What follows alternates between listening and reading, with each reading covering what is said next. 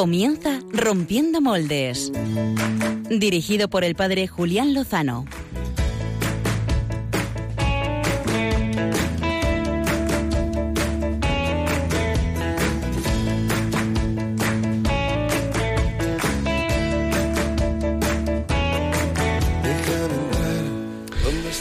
Muy buenas noches, queridos amigos oyentes de Rompiendo Moldes aquí en Radio María en esta noche en que confío que sea el final de un gran primer domingo de Cuaresma.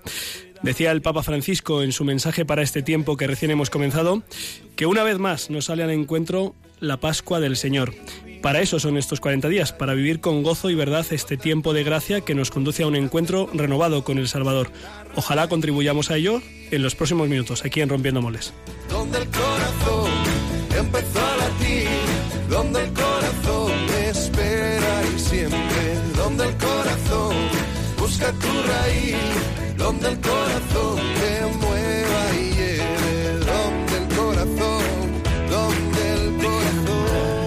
En tus desengaños para repararlo. Esta noche vamos a abordar pues un tema doloroso y delicado, que son las recientes ofensas que hemos recibido los católicos en el contexto del pasado carnaval. Han sido muchos, traigo ahora al recuerdo pues la gala Drag Queen de Las Palmas de Gran Canaria, en la que se ha hecho verdadero escarnio de la figura de nuestro Señor, de la Virgen y de los apóstoles, el pregón de carnaval de Santiago de Compostela, en el que se ha mancillado el nombre de la Virgen del Pilar, o el rap Años Day del rapero Dante, que arroja lleno de rabia todo tipo de piropos hacia la Iglesia. Vamos a hablar con don Isidro Catela, doctor en periodismo y antiguo director de la Oficina de Comunicación de la Conferencia Episcopal Española, sobre la libertad de expresión y el respeto, sobre cómo podemos afrontar los creyentes esta avalancha de ofensas, ofensas gratuitas. Si quieren compartir con nosotros qué podemos hacer, quedaos en los próximos minutos.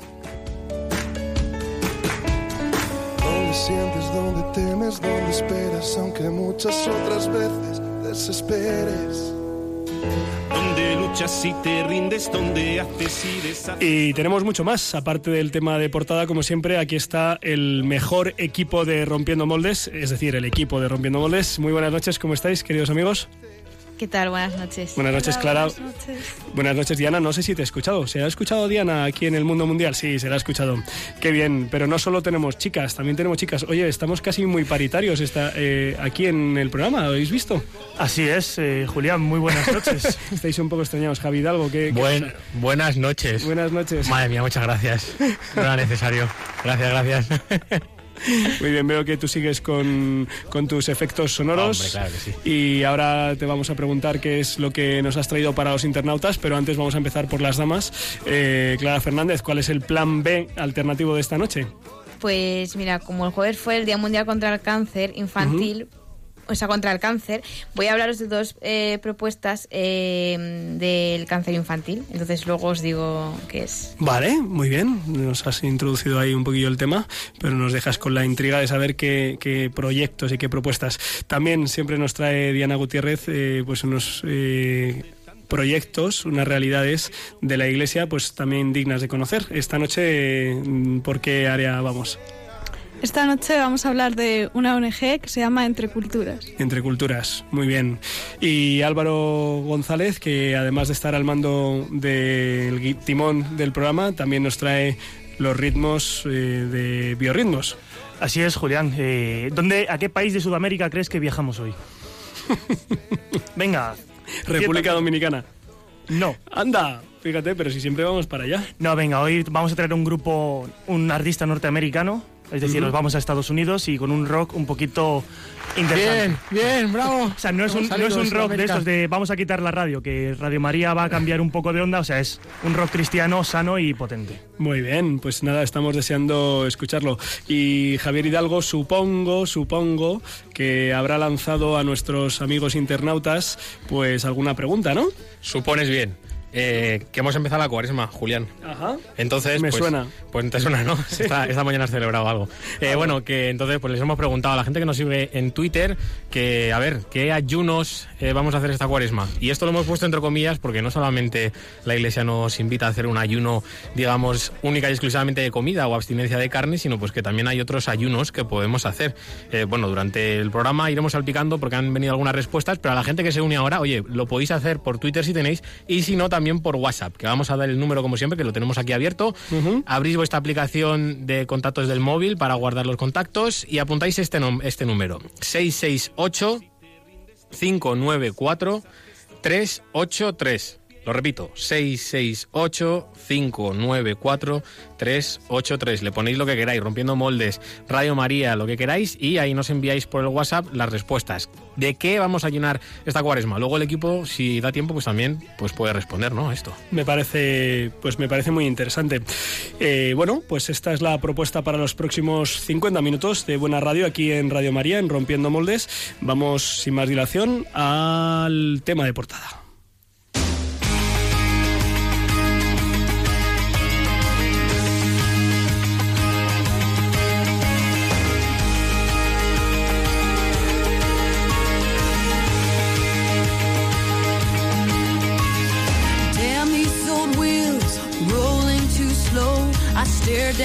Como decía al comienzo del programa, en el contexto del carnaval se han vuelto a producir, como ya sucedió el año pasado, varias manifestaciones profundamente dolorosas hacia los sentimientos religiosos, más concretamente hacia los sentimientos católicos.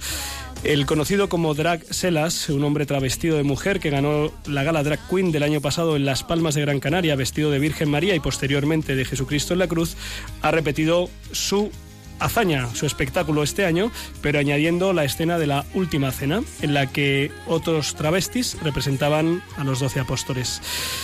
En las mismas fechas, y según informa la prensa escrita, Carlos Santiago, un autor de teatro gallego encargado del pregón del carnaval en Santiago de Compostela, habría hablado de los huevos del apóstol, perdón por la franqueza y la crudeza de la expresión, y habría referido relaciones sexuales de este con la Virgen del Pilar.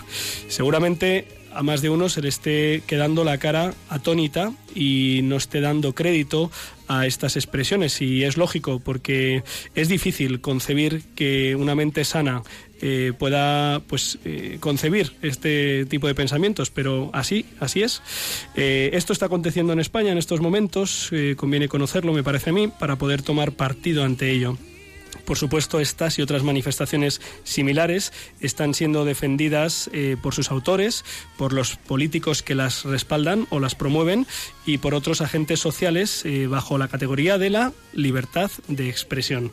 Eh, tenemos al otro lado del teléfono a don Isidro Catela, doctor en periodismo y profesor de ética informativa en la Universidad Francisco de Vitoria, que además conoce muy bien el mundo de la comunicación y la Iglesia porque dirigió la oficina de comunicación de la Conferencia Episcopal Española durante 10 años, hasta hace apenas tres. Eh, muy buenas noches, don Isidro. Muy buenas noches, Padre Julián. Buenas noches a todos los oyentes de Radio María. Pues eh, muchísimas gracias por atender a estas horas intempestivas del domingo, al final de una semana seguro que intensa y que preludia otra no menos intensa, eh, la llamada de Rompiendo Moldes. Son buenas horas para un padre de familia, están todos en la cama. Eh, don Isidro, eh, ¿la libertad de expresión eh, ampara el insulto, la blasfemia, la mentira y la ofensa? Pues no, no, no, no la ampara, ¿no? Tenemos la, la sensación generalizada, y algunos lo defienden así, de que la libertad no tiene límites, pero tiene límites, tiene límites eh, y los dos son muy claros, aunque a la gente desde un punto de vista estrictamente positivista le pueda parecer que solo lo son los límites jurídicos, no, tiene límites jurídicos y tiene límites, eh, tiene límites morales. Nosotros no podemos hacer lo que queramos con nuestra libertad. Entre otras cosas porque, con franqueza hay que hablar, seríamos unos inmaduros. Yo no puedo hacer lo que quiera eh, ni comportarme como quiera en cualquier, eh, en cualquier circunstancia. ¿no? Ahora, dicho esto, es verdad, por cambiar un poco el paso, y, y vamos después, eh, si, si creéis conveniente, a, a detallar ¿no? Qué qué límites y qué respuestas podemos hacer. Sí me parece interesante ante el tema poner un pequeño contexto. Me parece que vivimos en una época, en unos momentos y también en nuestro país en que abunda la gente que se siente ofendida por muchas cosas. No digo que esto no sea una ofensa, se han pasado las rayas eh, rojas y lo son de verdad. Pero mm, claro, el que nos ofendamos por todo, y haya muchísima gente que se ofenda por todo, aparte de un síntoma evidente de de inmadurez, el que mm, eh, se ha dejado de creer en buena medida en un Dios compasivo, ¿no? que, que acompaña al que verdaderamente sufra y que ahora tengamos que ser nosotros los que en muchos casos andamos atendiendo a todo el que dice sufrir algo, pues lo que ha hecho es banalizar la ofensa. Mm, banalizar la ofensa de tal manera que ya nada nos parece ofensivo. Igualmente que, escuchando ahora tu introducción, mm, hemos banalizado la sexualidad, pero porque lo hemos hipersexualizado todo. Y eh, aunque se le achaque a la Iglesia, no es precisamente la Iglesia la que, la que lo hace. Entonces, en esa banalidad me parece que está un poco la, la, la causa profunda de lo que nos está pasando, porque somos incapaces de ver la, la dimensión profunda, de, en este caso, de la ofensa. Eh, don Isidro, eh, usted forma a futuros comunicadores profesionales eh, del periodismo. ¿Qué orientaciones permiten vivir con, pues, con esa madurez de la que hablaba, con rectitud? Pues este don, que es la libertad de expresión, que ciertamente pues es, es, eh, algo que hay que defender y que hay que vivir, pero sin que se atente eh, ni al respeto ni a la verdad, que es, me parece que lo que lo que nos encontramos en estas últimas manifestaciones en el carnaval.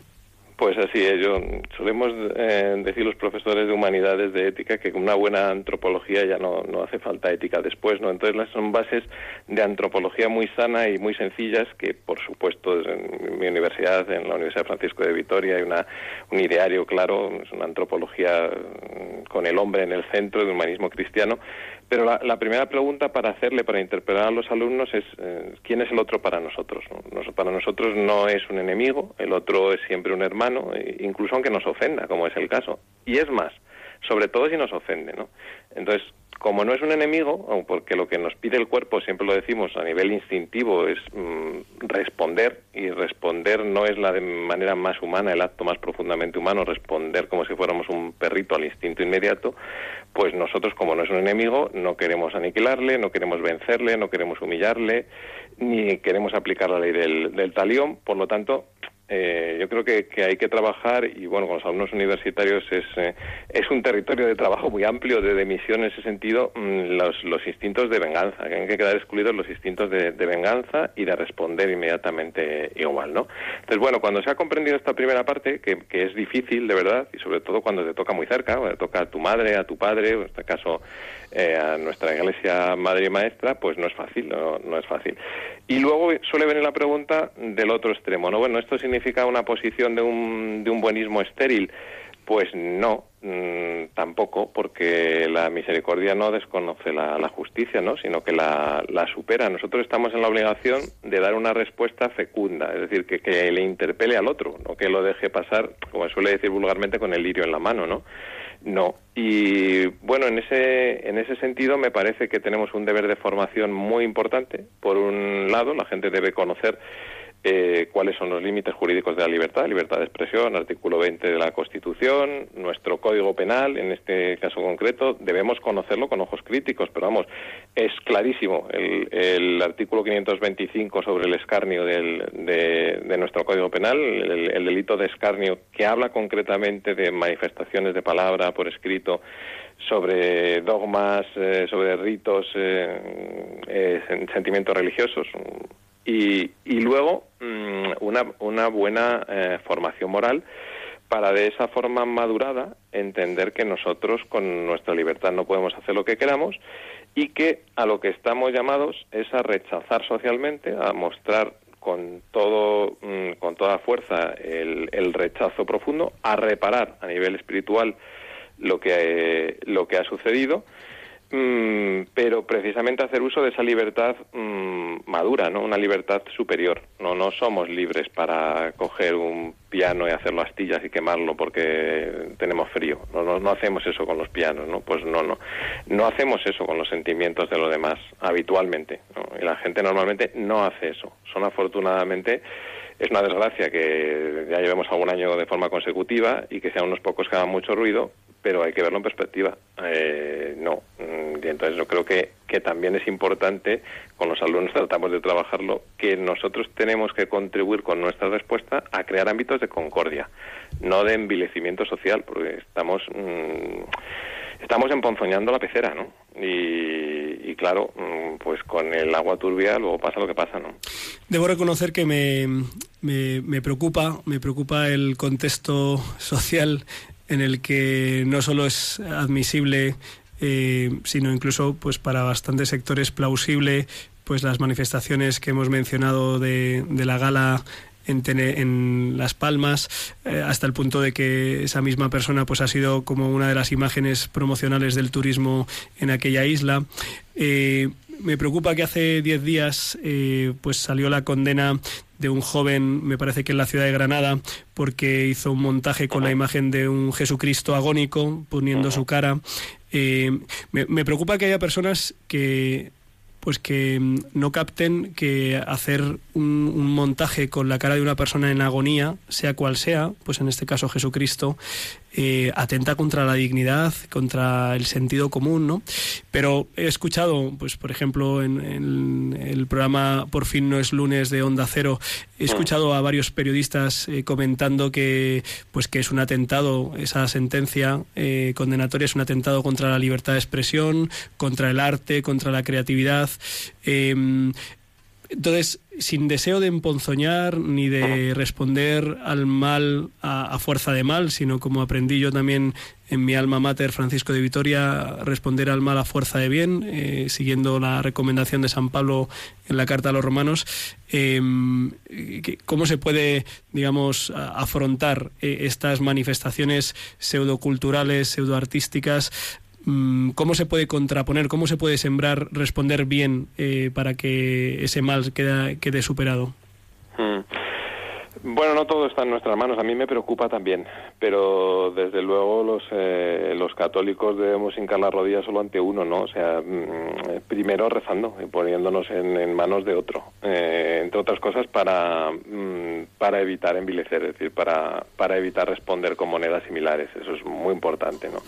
Y mm, después, siendo en esa expresión de nuestro querido Benito XVI, minorías creativas, y las minorías creativas pasan, en algunos casos, por ir muy a contracorriente, Y por ir muy a contracorriente mm, significa mm, tenemos que empezar de cero. ¿eh? En, algunos ambientes culturales hay que empezar absolutamente de cero a explicar mm, el significado de la reparación, es decir, el significado de por qué hay que pedir perdón y qué significado tan profundo tiene el pedir perdón. Y bueno, yo creo que lo debemos hacer. Creo que eh, debemos hacer en la medida que esté en nuestras manos y cuanto antes mejor, porque en la, en la universidad empieza a ser tarde educar en la compasión bien entendida. La gente se le ponen los pelos como escarpias. ¿no? Bueno, eso, la compasión es la mirada esa un poco prepotente del de arriba hacia el que no tiene. No, no, no, no, no. Eh, es alegrarse con el bien ajeno. Esto es muy complicado, muy complicado, pero está en la matriz moral y eh, para mí mm, resuelve muchos problemas. Tenemos muchísima dificultad para rodearnos de gente buena o mejor que nosotros y tenemos mucha dificultad también para alegrarnos con el bien del otro y, mm, y por supuesto para, para sufrir con el otro. ¿no? Hace poco escuchando una entrevista magnífica en otra de radio con, con Fernando Aramburu, el autor de, de, de Patria, ¿no? le preguntaban cómo él había conseguido en la pandilla de sus amigos vascos no no caer, no dedicarse a lo que la mayoría hacía, ¿no? Y dijo, pues mire, mmm, un poco con el paso cambiado, pero creo que ha sido por tres cosas. Porque mis padres siempre viajaron mucho, me ventilaron, leí mucho y viví otras vidas. Y sin ser yo creyente, en mi familia mmm, hay un, un humus cristiano muy claro y, y siempre eh, me he puesto del lado de la víctima, siempre me he compadecido, siempre me he alegrado con mis amigos y siempre he sufrido con ellos, ¿no? Entonces, bueno, yo creo que aquí tenemos un trabajo enorme, un trabajo enorme por hacer.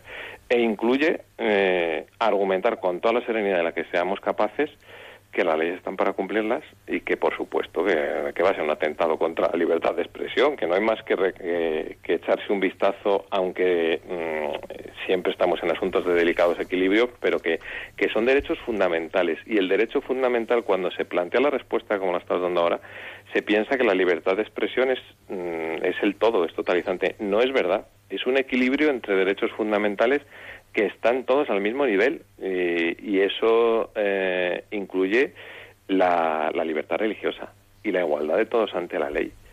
También están a ese nivel y ese es el equilibrio del que estamos hablando. Con lo cual, ponernos magníficos de un gran atentado contra. Bueno, son lo que mi querido maestro Alfonso López Quintas llama palabras talismán. ¿no? Dice, bueno, vale, hablemos de libertad, se nos llena la boca y ya no podemos discutir de nada. Hablemos de tolerancia, no podemos discutir de nada. Es que no es verdad que con toda serenidad hay que decirlo. Mírense ustedes el artículo 20 de la Constitución, el 525 Y luego, mm, más allá del derecho, más antes del derecho, discutamos de cuestiones morales, ¿no? Que es, que es, que es muy importante trabajar con nuestros niños, con nuestros pequeños, para que sean capaces de alegrarse con el bien ajeno y compadecer como Dios manda, nunca mejor dicho, al que sufre, entre otras cosas porque todos sufrimos, vamos. El rapero Dante, al que si al final del programa hay tiempo y las secciones me lo permiten, pues intentaré responder a alguna de las letras de su Años Day, eh, pues acusaba a la Iglesia de haber secuestrado 300.000 bebés en la letra de este rap al que acabo de mencionar así, sin, sin más datos, ¿no?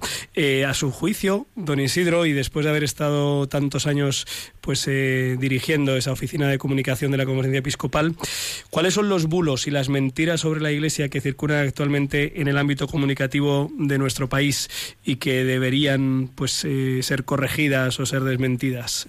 ¿Cuáles son las que le han tocado lidiar con más frecuencia? Yo mm, ahora eh, me puedo permitir no escuchar al, rapero. Yo reconozco que no le he leído solo las noticias, ¿eh? pero antes me lo tenía que escuchar entero y hacer ese mm, estupendo ejercicio que escucharé ahora después cuando le, le repliquéis, ¿no? Pero mm, yo eh, hace tres años cuando salí de conferencia episcopal, yo cuando hablo ahora con mi sucesor o con gente que, que sigue trabajando en primera línea, digo que, que todavía es más complicado ahora, ¿eh? por el asunto de la, de la posverdad, que es directamente la mentira. Entonces, los temas no han cambiado mucho, los grandes temas no han cambiado mucho, fundamentalmente, y en eso no nos diferenciamos de otras instituciones, para crear crisis, para crear polémicas, son sexo y dinero, um, fundamentalmente, ¿no? Pero um, sí que ha cambiado un poco el territorio y se han cambiado los formatos, ¿no? Quiero decir que, que cada vez más y además fíjense cómo nos atrapa el, el lenguaje, la, la posverdad nos, nos embauca, ¿no? Y eso es una auténtica mentira. Entonces, eh, por un lado son los, los grandes temas y, y, por otro el extraer casos que en algunos casos, nunca mejor dicho, son, mm, son casi casi excepciones y convertirlos en generalidad. Eh, y, con eso nos ha tocado lidiar eh, nos ha tocado lidiar mucho pero bueno mm, no vamos a ser nosotros menos, lo que dijo Jesús de nosotros, no nos van a decir signo de contradicción. Es más, en las épocas en las que la Iglesia no ha sido un signo de contradicción, pues hay que leer la historia muy bien, ¿no? Para ver que incluso puede ser una pauta para plantearnos si lo estaremos haciendo bien del todo, ¿no? Yo creo que que bueno, que hay que ser, por no decirlo una expresión más llana, más nuestra, decir la del tábano, ¿no? El tábano de Atenas, hay que ser un poco mosca que pica. Porque si no, a ser que, que vivimos plácidamente mmm, en, el, en el pesebre del Estado, en el pesebre del mercado, y a, a mí eso me da rabia, aunque Mm, he de reconocer que, que, bueno, que un poquito de menos trabajo en los 10 años tampoco me hubiera importado. ¿eh? Pero bueno, mm, yo creo que, que feliz signo de contradicción y, y, mucha alerta y mucha formación crítica porque nos van a seguir poniendo la, nos van a seguir poniendo la lupa, ¿no? Mm, Radio María lo escucha mucha gente, eso dicen, también lo sabemos por las oraciones y por pues, las aportaciones, ¿no? Eh, gracias a Dios, pues eh, son muchas personas sencillas, muchas de ellas de edad avanzada, otras cristianos de a pie, trabajadores, amas de casa, estudiantes, catequistas. Eh, nosotros aquí estábamos escuchando con mucha atención, somos periodistas eh, o estamos en ello. Eh, ¿Qué pueden hacer eh, pues, no, nuestros amigos oyentes pues que en su trabajo, en su vecindario, en su familia, para esta batalla cultural que estamos librando y en la que la Iglesia está bajo la lupa, como usted decía, ¿qué, ¿qué, pueden hacer ellos en esta batalla cultural? Bueno, mmm, hay que ponerlo siempre lo primero, lo he dicho, la rodilla al suelo y a rezar Mm, es muy importante. Yo sé que la gente de Radio María reza mucho, pues todavía más. Hay que seguir, eh, hay que seguir haciéndolo, porque si no, eh, nos vamos a convertir en otra cosa. Es decir, si olvidamos lo esencial, mmm, quitamos el foco y entonces salimos desenfocados. Y luego, como mmm, inevitablemente la oración, el encuentro con el Señor nos va a llevar a la acción, y una acción bien encaminada, pues bueno, cada uno en la medida en que pueda tiene que ser eh, constructor de entornos de convivencia, de, encuentros y no de encontronazos. Y a, nivel muy pequeño, muy pequeño. A lo mejor es poner paz eh, en una cena entre dos cuñados. Bueno, pues, pues eh, haciendo ver que nos unen más cosas que nos separan. Bueno, pues perfecto. Poniendo verdad donde hay error. No, oye, que no es verdad que todos los curas sean así como dices. ¿Cuántos? Y haciendo preguntas, ¿no? ¿Tú a cuántos conoces? Primera mano. ¿Con cuántos tienes relación habitual? No, yo los veo por la tele alguna. Bueno, pues mira, eh, te voy a presentar a uno. Mm, por supuesto, contribuyendo económicamente. Es muy importante el sostenimiento de nuestra iglesia, de nuestras acciones en sentido general de, de iglesia, tan- también Radio María, ¿no?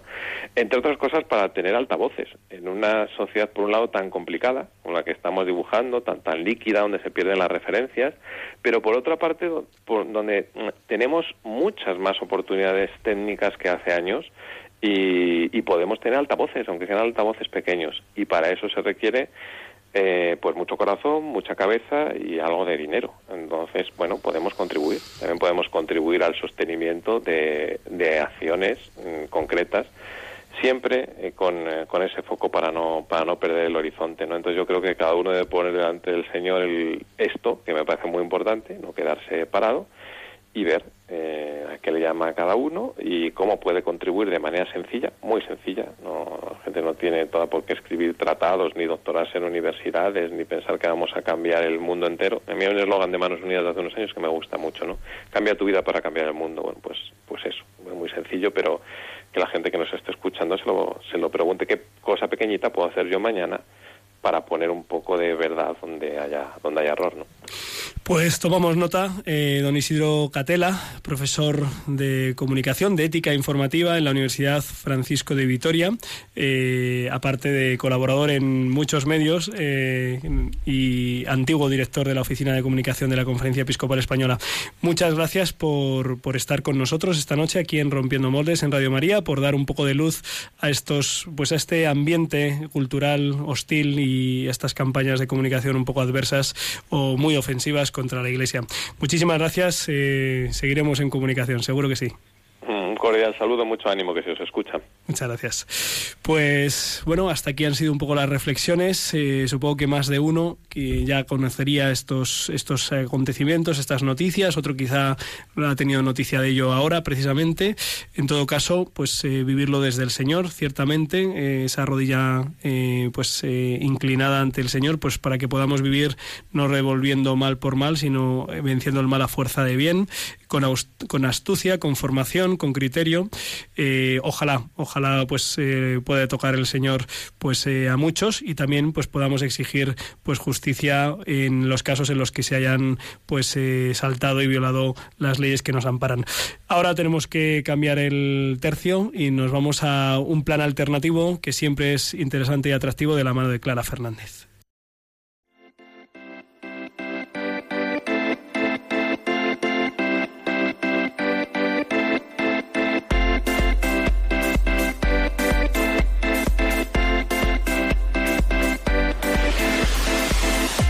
El Plan B con Clara Fernández.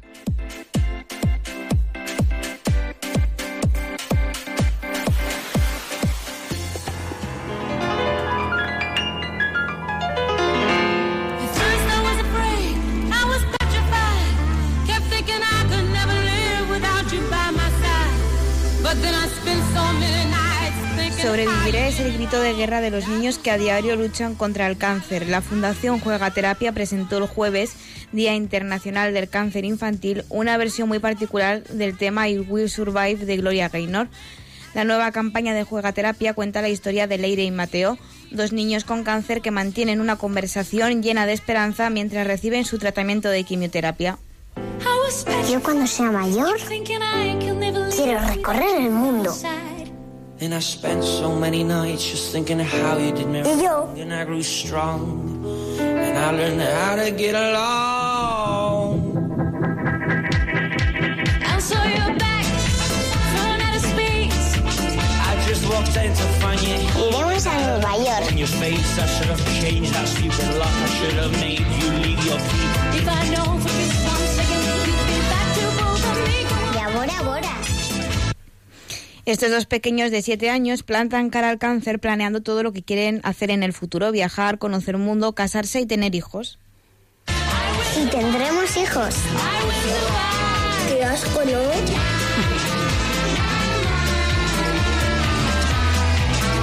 Tengo ganas de hacerme mayor. Con este deseo de hacerse mayores transcurre el vídeo del pequeño viaje imaginario de estos dos niños que luchan por vivir y el mismo deseo lo tiene Oscar, el protagonista del plan que os propongo para disfrutar en familia y reflexionar sobre el sentido de la vida. La próxima semana es la última oportunidad para ver en el teatro Oscar o la felicidad de existir, una obra que nos cuenta una bonita historia de superación, la de Oscar, un niño de 10 años enfermo terminal de leucemia, y la de Mami Rosa, la voluntaria que le visita todos los días en el hospital. Con valentía, imaginación y buen humor, Mami Rosa, interpretada por la actriz Yolanda Ulloa, compartirá los últimos 12 días de la vida del niño, forjándose entre, entre ambos una intensa relación de amistad en la que estarán presentes cuestiones existenciales como el amor, la muerte o la felicidad. Espectacular. Tienes que verla. Es una explosión de, de puro teatro. No, no me esperaba esto, la verdad. Me, me gustan mucho. Oscar es el mejor antibiótico y sin efectos secundarios para todos aquellos que están un poco hartos de la vida. Es un recorrido del alma bellísimo, de una hermosura rotunda. Les vamos a pedir que abandonen la seriedad de la calle, el enfado de la calle. Es el triunfo de la imaginación.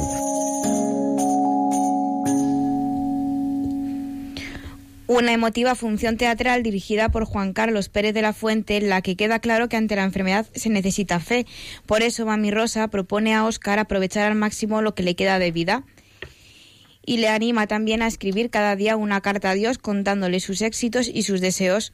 Una lección de vida dictada por un niño en medio de preguntas dolorosas, el miedo de sus padres, el silencio del médico, el silencio del cielo y una pregunta del pequeño Oscar. ¿Y Dios me podría echar una mano? Los últimos días se convertirán para él en un viaje al corazón de lo incomprensible, la búsqueda de un sentido a aquello que se escapa a nuestro entendimiento. Óscar o la felicidad de existir lleva meses emocionando al público desde su estreno. Hasta el 25 de febrero se podrá ver en la sala Arapiles 16 de Madrid. Y más información sobre los horarios y el precio está en la web www.entradas.com. Pues muchas gracias por traernos eh, esta historia, Clara, estas dos historias eh, contra el cáncer infantil y esta obra de teatro que a juicio de Clara es muy recomendable y, no nos queda mucho tiempo porque quedan una, una semana para poder ir a verla. Y bueno, pues ahora nos vamos eh, a poner en obra nuestra fe, a ver si nos ayuda a ello Diana Gutiérrez.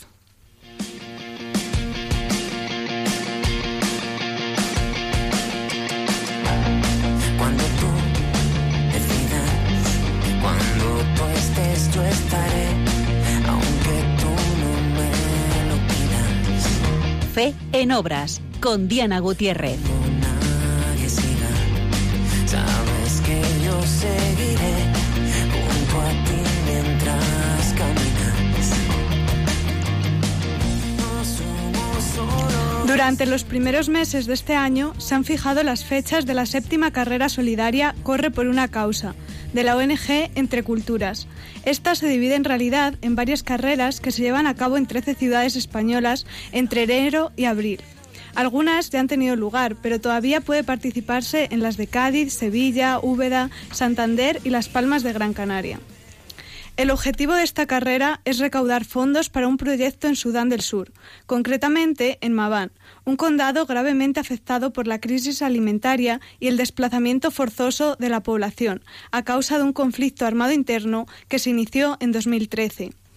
Debido a la gravedad de la situación en que se encuentra este país, se ha decidido mantener el mismo objetivo de la edición pasada como respuesta a la crisis humanitaria que se está viviendo, con la intención de colaborar a través de la educación y el acompañamiento psicosocial. Desde la organización invitan así a participar. Hay quien empieza a correr por sentirse bien consigo mismo. Los hay que corren por salud o simplemente por evadirse.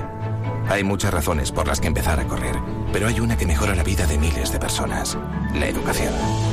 Apúntate a la séptima carrera solidaria de Entre Culturas y corre para que este 2018 podamos escolarizar a miles de niños en Sudán del Sur.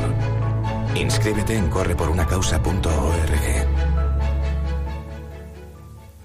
Entre Culturas es una ONG de desarrollo promovida por los jesuitas que busca combatir la pobreza, la desigualdad social y de género y la degradación ambiental. Para ello, apuestan por la educación como factor indispensable para el cambio. De este modo, llevan a cabo un gran número de proyectos y colaboran también con otras organizaciones, como Fe y Alegría y Servicio Jesuita Refugiados, que tienen mayor arraigo en las zonas de América Latina, Asia y África en las que trabajan. Así explica Pau Vidal, director del Servicio Jesuita Refugiados, el objetivo de su labor en Sudán del Sur. Deseamos que los niños, niñas y jóvenes no pierdan su futuro y puedan continuar en la escuela. También apostamos para actividades lúdicas y espacios de relación para que puedan tener oportunidades de reflexionar sobre lo que significa vivir en el exilio e intentar vivir ese tiempo con sentido y con paz. Como este, desde Entre Culturas se llevan a cabo muchos otros proyectos y en todos ellos la educación es la base, pues además de ser un derecho fundamental, supone un elemento clave para lograr alcanzar el resto de derechos de los que se priva muchas personas. Para ello, se fomentan valores como la empatía, la solidaridad, el respeto al medio ambiente y la igualdad de oportunidades. Sin embargo, es importante difundir estos valores en el conjunto de la sociedad, formando ciudadanos comprometidos y conscientes de los problemas globales, para los que hay que buscar solución. Con este fin, la organización colabora con comunidades educativas de España, América Latina y África. Para llevar a cabo todas estas funciones, cuentan con un equipo de 86 trabajadores y 643 voluntarios, además de las aportaciones económicas de socios y donantes. En su página web se encuentra toda la información para saber cómo colaborar y contribuir así a mejorar la sociedad, pues en palabras de Nelson Mandela, la educación es el arma más poderoso que puedes usar para cambiar el mundo. Pues muchas gracias, eh, Diana Gutiérrez, por traernos la información de esta potente ONG católica entre culturas. Eh, Ahora vamos a escuchar a Javier Hidalgo, que seguro que nos trae algunas voces eh, de las redes sociales eh, comentando pues eh, cómo van a vivir ellos, cómo proponen vivir ellos la cuaresma. Cuéntanos. A ver, ¿qué ayunos podemos hacer? Algo así original, algo que no necesariamente tenga que ser de comida, que también, y está muy bien. Pues aquí la samaritana, gran amiga nuestra, nos dice ayunar de sofá. 40 días nos pones entre exclamaciones. Pues es verdad que a veces nos tiramos en el sofá a la Bartola y oye, pues está bien, ¿no? Y Marcos, que nos dice, pues, aparte del, del ayuno de, de, la comida, obviamente, también ayuno de impaciencia y de mal humor pese al cansancio. Esto está muy bien. Eh, ¿Se os ocurre alguno de vosotros? Yo tengo uno muy bueno. Bueno, pues es el momento. Un poquito, un día por lo menos en la semana, o si no, en esta cuaresma, de las redes sociales, del Internet en general, que nos hace mucha falta a todos, ¿no creéis? Es un tema controvertido, sí, en el sentido de que hay algunos que cuando se planteaba, pues eso, ¿no? Dejar de comunicarse vía WhatsApp o, o, redes sociales, quizás redes sociales es un poco distinto, pues decían, hombre, pero si al final es comunicación, uno no se plantea ayunar de hablar a la gente, ¿no? Pero bueno, eh, supongo que en Internet hacemos muchas cosas en las que, digamos, que nos cebamos, eh, que abusamos. Efectivamente, es que más nos del, aturullan. del estar ahí con, con, mirando el WhatsApp todo el rato a ver si me han mandado, de mirar el Twitter a ver si, o en el Instagram si me han dejado un like, ¿no? Uh -huh. Y bueno, aquí ya brevemente me he metido en, en, nuestros hermanos de Catholic Link que hacen cosas también muy originales uh -huh. y hay un artículo que han publicado nada, hace cuatro días que es formas creativas de ayunar en esta cuaresma. Hay algunas, hay 19, yo os voy a leer algunas. Eh, dejar de hablar del ayuno. Ayunar de dejar de hablar de tu ayuno. No hace falta que todo el mundo lo sepa. Esto aparte viene en el Evangelio. Si eres crítico, calla y reza. Esto también un poco al, al hilo de lo que estábamos hablando ahora, ¿no? Eh, la crítica, bueno, no, no siempre tenemos que estar eh, manifestándola y siempre además con visceralidad, ¿no? Si hay una golosina, pues compártela, ¿no? Lava los platos en formato ninja. Esto me ha encantado porque es lava los platos sin que nadie se entere, no hace falta. Levántate de la mesa y, y hazlo una vez por tu madre, ¿no? Deja de usar emojis para hablar de tus sentimientos. Esta también es muy buena. Y deja de enviar mensajes mientras conduces, que esto a los que conducen, pues también eh, es muy importante. viene muy bien. Si me la aplico. Entre algunos. Lo hemos, creo que lo hemos publicado en la cuenta de Twitter, lo tenéis ahí, porque está muy divertido el artículo. De todos modos, voy a romper una lanza, con lo que cuesta romper una lanza, eh, en favor de lo que es netamente el ayuno de comida. ¿eh?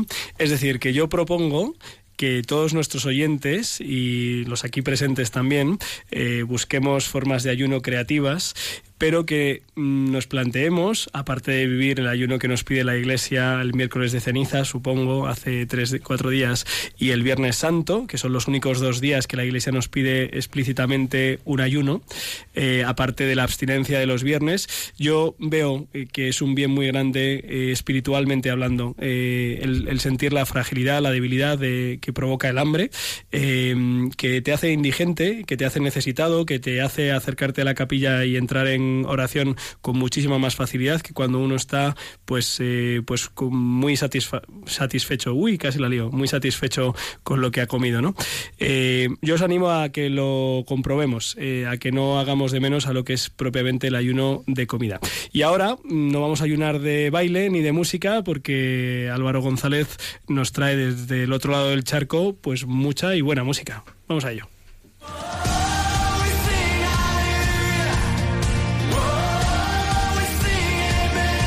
Biorritmos con Josué Villalón y Álvaro González.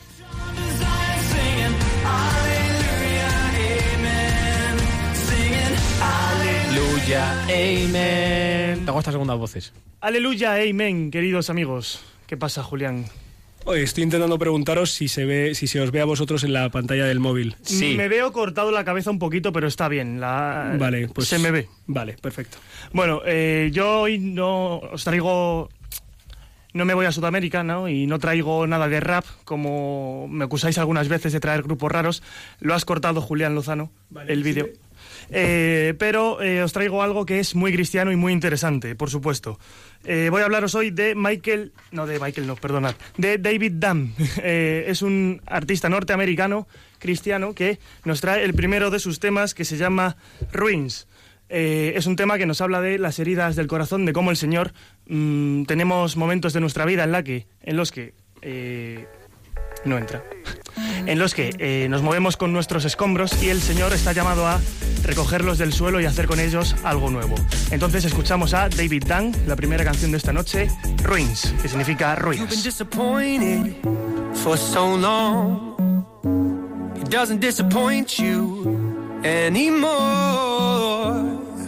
You're used to the way that you feel when you're feeling let down. What if the rubble that you stand in are the perfect pieces that the builder needs? Hey.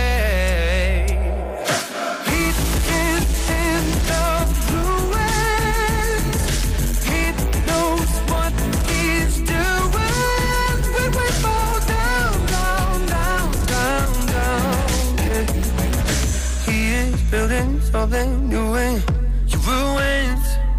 He is building something new in your ruins. I can understand why you are scared.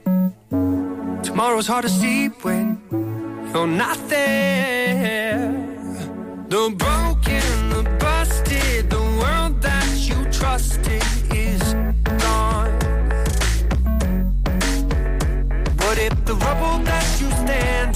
All the perfect pieces that the builder needs.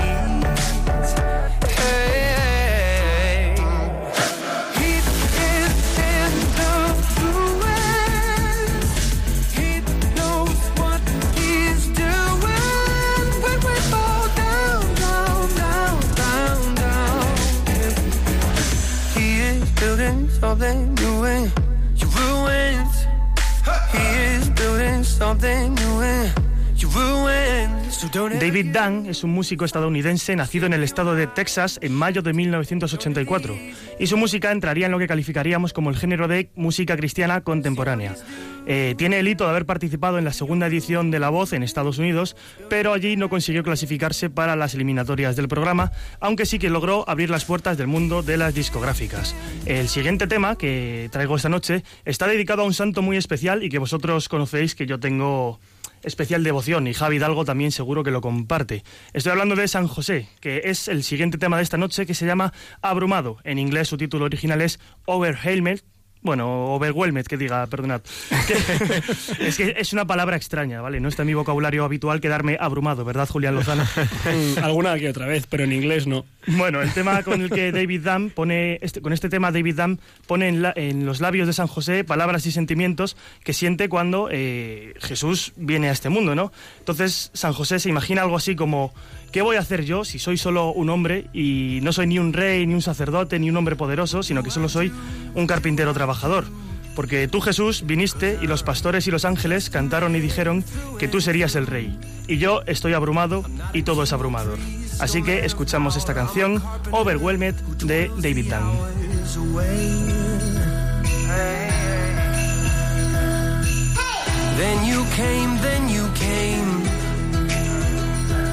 And the shepherds and the angels sang. And they said that you would be the king. And I'm overwhelmed with everything right now.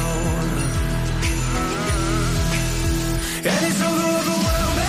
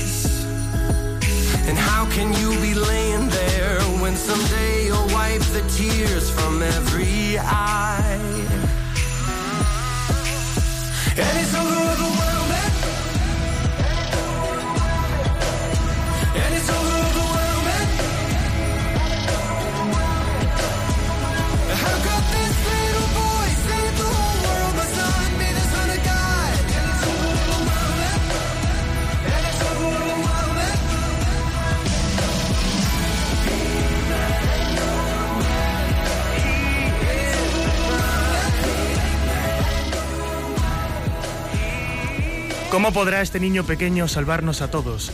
¿Cómo puede ser mi hijo el hijo de Dios? La vida privada de David Dunn ha estado muy, muy movida este año. eh, contrajo matrimonio en julio de 2017 y el pasado mes de diciembre anunció que estaba esperando su primer hijo. Él estudió ingeniería en la Universidad Tecnológica de Texas y compaginó sus estudios con el inicio de su carrera como artista y compositor.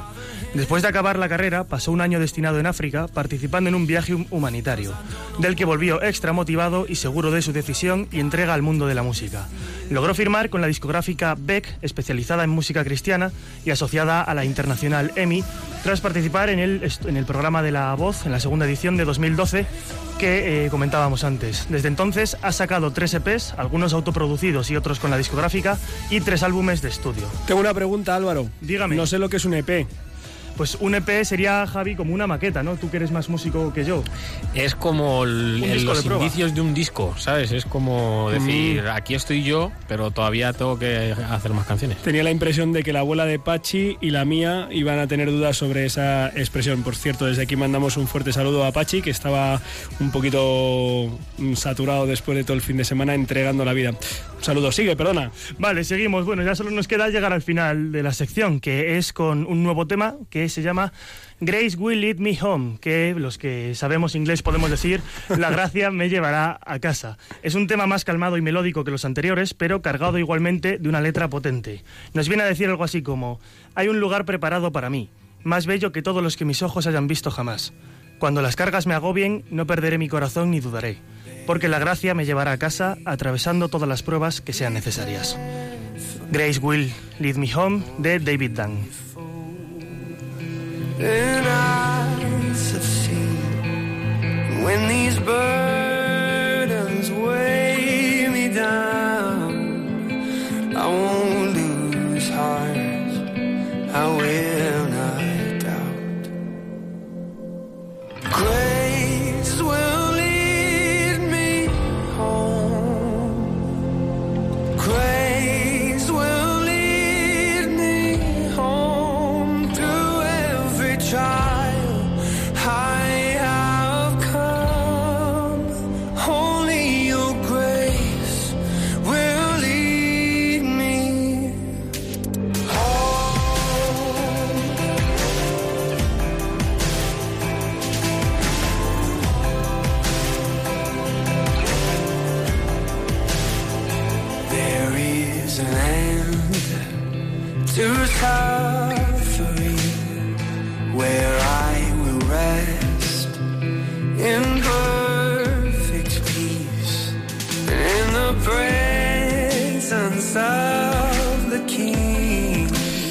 De este tono sereno y profundo, eh, la gracia me llegará, me llevará a casa.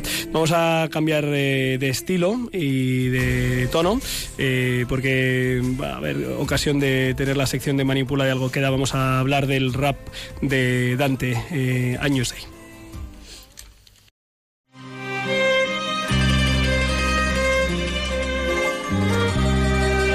Manipula, que algo queda.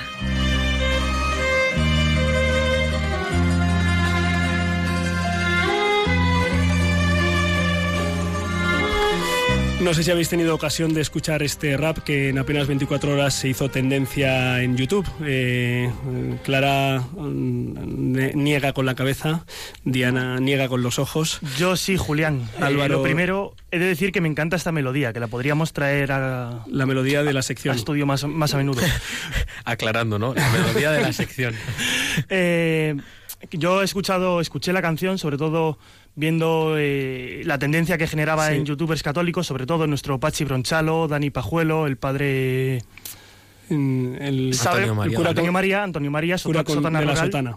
Eh, la verdad es que es una canción que duele, ¿no? Yo lo que lo que pensaba cuando la escuchaba, bueno, y lo que hice justo después fue ponerme una canción de rap católico para contrarrestarlo. Eh, elegí Misericordes de nuestros amigos de Davids y Not From This World, que desde luego siembra en el corazón todo lo que el tema de Dante rompe. Lo primero que llama la atención de este rap, que no sé si recomendarles que lo escuchen porque es ciertamente duro y agrio y con tonos incluso violentos, es la rabia, la, la rabia con la que este muchacho canta, ¿no? Y lo primero que le diría eh, a Dante, al que no tengo el gusto de conocer, y pues es que pues que rezo por él, ¿no? Eh, porque ciertamente me apena ver esa rabia con la que canta, esa violencia. También pues me apena ver la confusión o la ignorancia o el desconocimiento o la mentira que está presente en la letra, ¿no? Eh, por lo que he escuchado al padre Dani Pajuelo, eh, cuyo vídeo sí recomiendo en respuesta a este otro rap, eh, pues entiendo que ha debido de sufrir este joven alguna herida fuerte por parte de la Iglesia y en, y en ese sentido lo siento de veras eh, y espero que se haga justicia y que se repare, pero eso no le da derecho a nadie a, pues a decir cualquier cosa ¿no? que se le ocurra sobre una institución como la Iglesia, de la que forman parte pues más de mil millones de personas en todo el mundo, eh, pues desde el Papa Francisco hasta pues el humilde sacristán o sacristana de mi parroquia, ¿no? Eh, dice que mm, la vida, eh, en, su letra, ¿no? Voy a analizar alguna de las frases que dice en, este rap. La vida está siendo lo mismo, sé que mi voz no se piensa rendir y repito lo mismo que dije en Cinismo, que es otro, que es otro rap que la ha hecho. Yo sí creo en Dios, lo que no creo es en ti. Pues eh, le diría a Dante que... que no sé si ha caído en la cuenta de la incoherencia que supone decir que cree en Dios, si es que ese Dios tiene las notas del Dios cristiano, y no creer en la Iglesia, porque sin la Iglesia no conoceríamos a Jesucristo, que es lo más grande que uno puede recibir. Eh, yo por eso me uno también a Pachi Bronchalo, que ha hecho un vídeo de respuesta al de Dante, que recomiendo vivamente. Eh, yo también amo la Iglesia y doy gracias a Dios por ser sacerdote, y aunque pues me critiquen injustamente y sin conocerme, pues es lo mejor que he podido hacer, ¿no?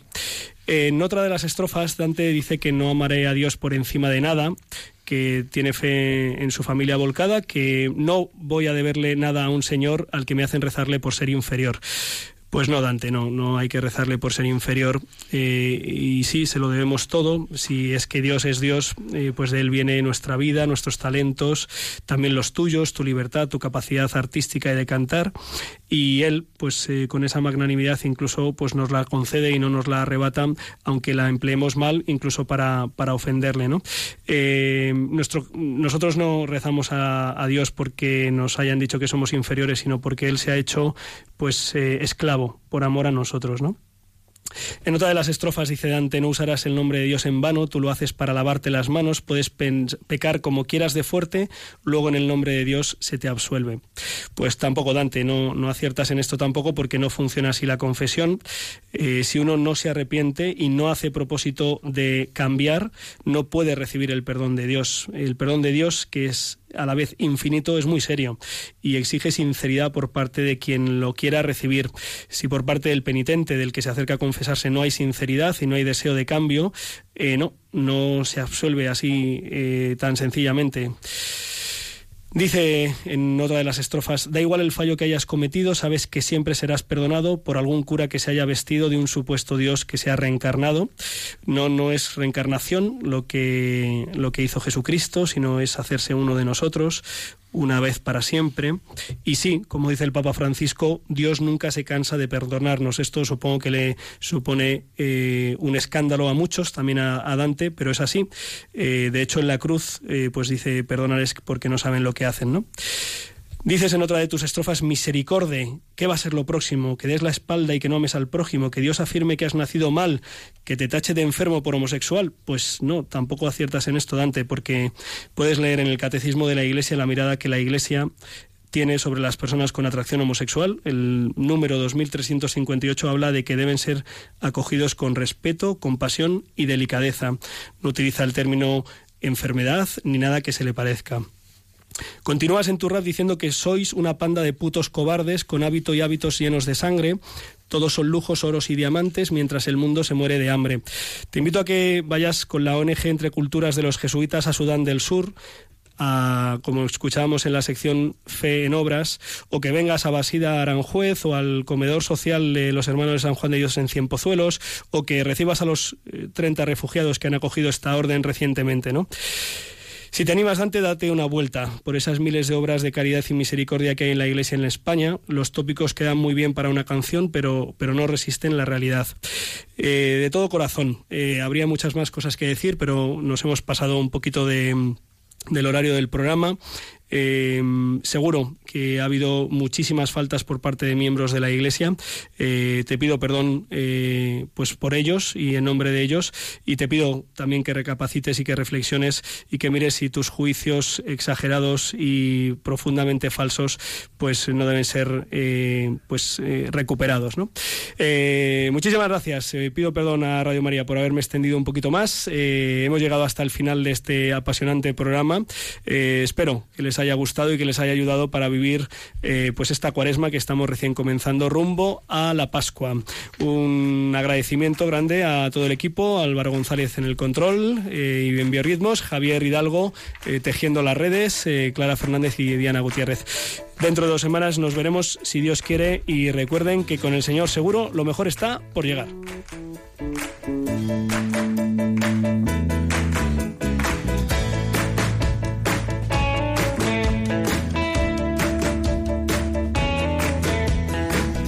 Han escuchado en Radio María Rompiendo Moldes, un programa dirigido por el padre Julián Lozano. Donde estén tus sueños, donde tus anhelos se ponen al sol. Déjame estar donde tantas veces piensas que no puedes, tal vez pueda yo. Déjame que sea yo tu fortaleza. Déjame vivir allí todo, donde nace todo, justo en la raíz. Donde el corazón empezó a latir, donde el corazón espera y siempre, donde el corazón